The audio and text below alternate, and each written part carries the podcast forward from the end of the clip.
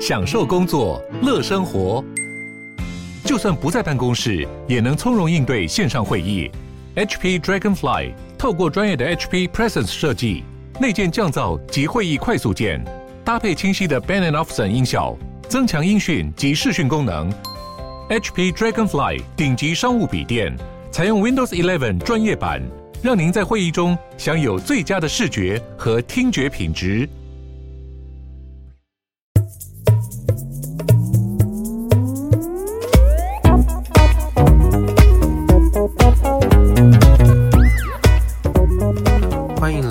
你所不知道的动物世界，我是主持人兔孙。我的频道主要是会分享一些你所不知道的动物种类知识，以及在你我生活中随处可见的动物们所潜藏着不为人知的秘密。宇宙很大，地球很小，但生命无限。让我们一同窥探这奥妙的动物世界吧。在节目开始之前呢，有一些话想先对大家说。那因为目前呢还是属于频道的初期阶段，那所以在我呃麦克风的使用上面还没有到非常的纯熟，因此呢可能近几期的声音呢、就像前面几期麦克风的声音可能会比较不稳定，那还请大家多多见谅。那我目前呢已经有添购一支呃具有指向性的麦克风，那希望未来的话收音能变得比较好哦。那也谢谢大家的支持与鼓励。那我们节目开始吧。第三集鸭嘴兽，各位听众朋友，不知道第一次听到鸭嘴兽这个名字是在什么时候呢？我想很多人第一次听到鸭嘴兽，应该是在看卡通的时候接收到鸭嘴兽呃这个讯息的吧。那我有一些朋友呢，他们非常的可爱哦，他们以为鸭嘴兽是嗯。是不存在于这世界上的生物，他们以为鸭嘴兽呢是在卡通里面才有的，是人类想象出来的一个生物。那其实这样子也是不能怪他们了，因为鸭嘴兽最一开始的发现也是在被人们以为是虚假情况下被发现的。那关于鸭嘴兽被发现的这个故事，要将时间拉回到十七到十八世纪那个年代，在当时是属于大航海时代。那在这个时代呢，人们为了骗取博物馆的钱呢，就会去捏造一些造假的生物。那鸭嘴兽也不例外，它也是受害者之一。在当时呢，有一位叫约翰·亨特的总督，将鸭嘴兽的皮毛还有树苗寄到了大英博物馆。那这个呃收货的人是当时的动物学家乔治。那乔治一开始看到鸭嘴兽就想说。怎么又是个来骗钱的家伙？怎么把这个像河里的生物套上一个鸭嘴啊？这样子的生物明显就是不存在于这世界上啊！那这时候呢，乔治就想说，嗯，又是一个来骗钱的家伙，那我一定要来戳破你。乔治就抱着这样的想法，开始了检查这个鸭嘴兽的皮毛标本。那他原本想说，在这个河狸的身体与鸭嘴之间，一定有什么接缝处存在。结果检查了半天，完全没有发现任何的接缝处。乔治心不甘情不愿，就想说：难道这生物真的是存在于世界上吗？那在过了一段时间之后，乔治也在一七九九年的一篇文献中，里面正式描述了鸭嘴兽这个生物的存在。那与此同时呢，人们也渐渐开始了了解到鸭嘴兽这个生物的存在。那虽然在当时的时空背景下，人们可能会认为鸭嘴兽应该也是造假出来的吧，但是呢，将时间拉回到现在。那现在的话，我想大多数的人呢、都知道鸭嘴兽是确实存在世界上的吧？嗯，如果你之前不知道，没关系，你现在知道了。那鸭嘴兽所栖息的国家呢是在澳洲。那澳洲呢是一个地理位置相对封闭的地区，因此上面就有存在着许多独特的物种哦。那到底有哪些独特的物种呢？这边啊，我想先告诉大家一个观念。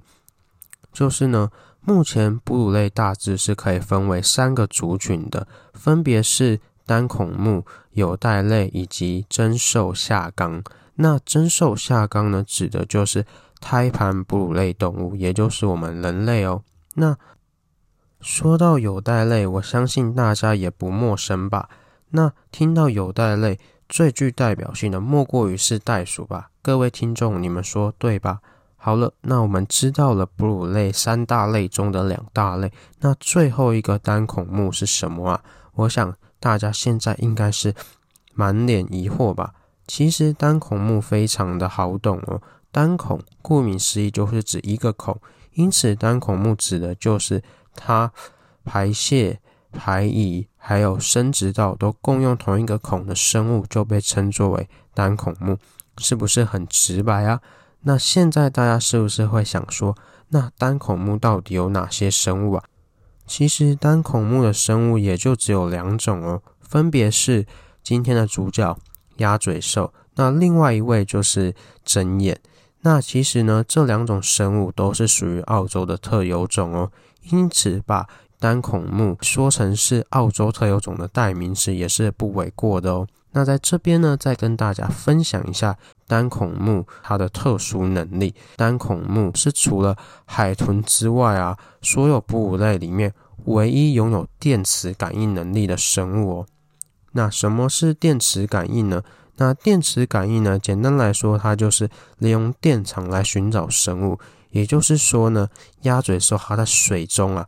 它是不需要用它的眼睛，或者是嗅觉，或者是听觉来感知动物哦，它可以用它的电磁感应能力就感知得到你的存在了。因此，鸭嘴兽这个能力，我觉得是非常的特别的。那另外一个拥有电磁感应的能力就是针眼了。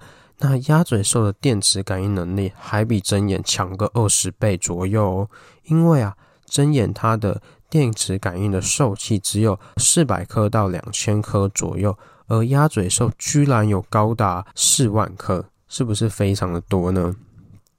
那鸭嘴兽除了这个电磁感应能力之外啊，它还有另外一个很厉害的能力，就是它是有毒针的。那鸭嘴兽它的毒针是用来干嘛的啊？你们会不会想说，鸭鸭嘴兽这么可爱一个生物，它怎么会有毒针呢？那鸭嘴兽它的毒针呢，其实也是一个非常好玩的事情哦。因为啊，只有公的鸭嘴兽有毒针。那公的鸭嘴兽为什么要有毒针呢？就是因为公的鸭嘴兽它。到了那种繁殖的季节啊，他们为了寻找母的鸭嘴兽，找到了一只母的鸭嘴兽之后，发现啊有其他的情敌存在的情况下，他们就会用他们后脚跟上面那根毒针来把对方赶跑，哦以获得女神的青睐，是不是非常的特别，非常的可爱呢？那鸭嘴兽的毒针呢，其实对人类的话是。呃，没有致命性的，但是会让你痛不欲生。因此呢，如果有兴趣澳洲游玩，看到鸭嘴兽，不要贸然靠近。如果你要靠近的话，也要小心它的后脚哦，因为你没有办法分辨哪一只鸭嘴兽是公的，哪一只鸭嘴兽是母的嘛。那另外，如果你是有养小狗或者是其他小型宠物的人呢、也要小心鸭嘴兽哦，因为鸭嘴兽的毒液啊。据说是可以直接毒死一只狗的哦，因此如果你有饲养宠物的话，去澳洲要非常小心鸭嘴兽，不要被它这个呆萌的外表给骗了，它还是有一个非常厉害的毒针存在的。那分享到这边，大家是不是觉得鸭嘴兽具有非常独特的能力呢？那其实鸭嘴兽它独特的地方还不止于此呢。那刚刚是讲公的鸭嘴兽，它具有毒针。那母的鸭嘴兽有没有什么比较特别的地方啊？答案是有的哦。母的鸭嘴兽它特别的地方在于它的哺乳方式。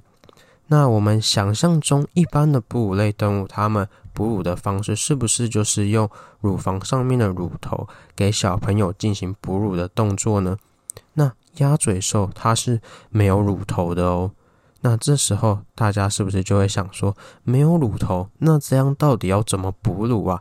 那鸭嘴兽呢？它其实在它的腹部的地方是有一层特化的皮肤，那这边的皮肤啊是可以直接分泌乳汁的哦，就有点像鸭嘴兽它的肚子会流汗，只是说它流的不是汗，而是乳汁哦，是不是非常的特别呢？那除了哺乳之外啊。鸭嘴兽它的生产方式也是非常的特别哦。鸭嘴兽它是卵胎生的哺乳类动物哦。那什么叫做卵胎生呢？那卵胎生顾名思义呢，就是说它有卵，它是卵生，也是胎生。那这样子的话，听起来好像有点抽象。那说简单一点的话，就是说，呃，鸭嘴兽宝宝呢，在母鸭嘴兽的肚子里面的时候，是一颗卵的形态。那也就是说呢，鸭嘴兽宝宝啊，在鸭嘴兽妈妈的身体里面的时候，它提供的养分啊，它所摄取到的养分是由它的卵所给它的，而不是由妈妈透过胎盘提供给它的。因此呢，这就被称为卵胎生的动物。那等到时机成熟的时候，鸭嘴兽妈妈就会连卵膜一起把这个小鸭嘴兽给生出来哦。那卵胎生的哺乳类啊，被认为是可以解答演化上哺乳类是怎么演化出来的一个秘密哦。为什么会这么说呢？因为啊，我们想想看，很多的爬虫类或者是鸟类，还有鱼类，它们啊，其实都是生卵的。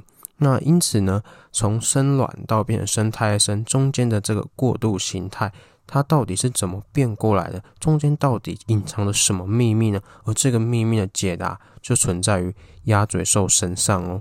因此呢，我认为啊，鸭嘴兽它除了可爱、让人喜欢之外呢，它更重要的是为了往后人类演化上面的秘密提供非常重要线索的一种生物哦。那说到这边啊，再告诉大家，鸭嘴兽它还有另外一个很厉害的秘密哦，就是说啊，我们想想看，以前上课的时候，老师是怎么告诉你男生跟女生是怎么决定的呢？嗯，答案就是由性染色体所决定的嘛。男生的话就是 XY，女生的话就是 XX。而鸭嘴兽哦，它非常的特别哦，它是。有十条性染色体，分别是有五条 X、五条 Y。那这样到底要如何决定鸭嘴兽的性别呢？那这一点的话，目前也是一个谜团之一呢。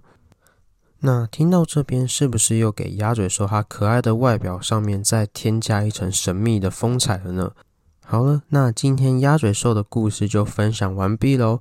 那在节目的尾声呢，我想再问大家一件事情：大家不知道有没有看过鸭嘴兽泰瑞呢？像我自己是没有看过的，但是呢，我知道他在剧中啊，鸭嘴兽是扮演一个特务的角色。那听完这一集故事之后呢，我就想说，鸭嘴兽它真的是蛮适合成为特务的一种生物，因为鸭嘴兽它具备着很厉害的电磁感应能力。这就好像特务在出任务的时候，他在一个看不见敌人的环境，却能知道敌人的存在。而且鸭嘴兽它还有毒针，你在发现敌人的时候，你还可以用毒针把对方给打倒。这样是不是很适合成为一个特务呢？好，那鸭嘴兽的内容到这边就正式结束哦。那我们现在进入下集预告。那下集是会做针眼哦。好了，那本期节目结束喽。那如果你对鸭嘴兽有什么特殊的看法的话呢，也欢迎在底下的评论区给我留言哦，或者是到我的 IG 粉丝团给我留言，我有看到的话，一律都会给你们进行回复哦。那如果是使用赞助留言的话，一律会在节目的尾声给大家进行回答哦。那最后，如果喜欢我的频道，想支持我的朋友呢，欢迎订阅我的频道哦。那我们下期再见，拜拜。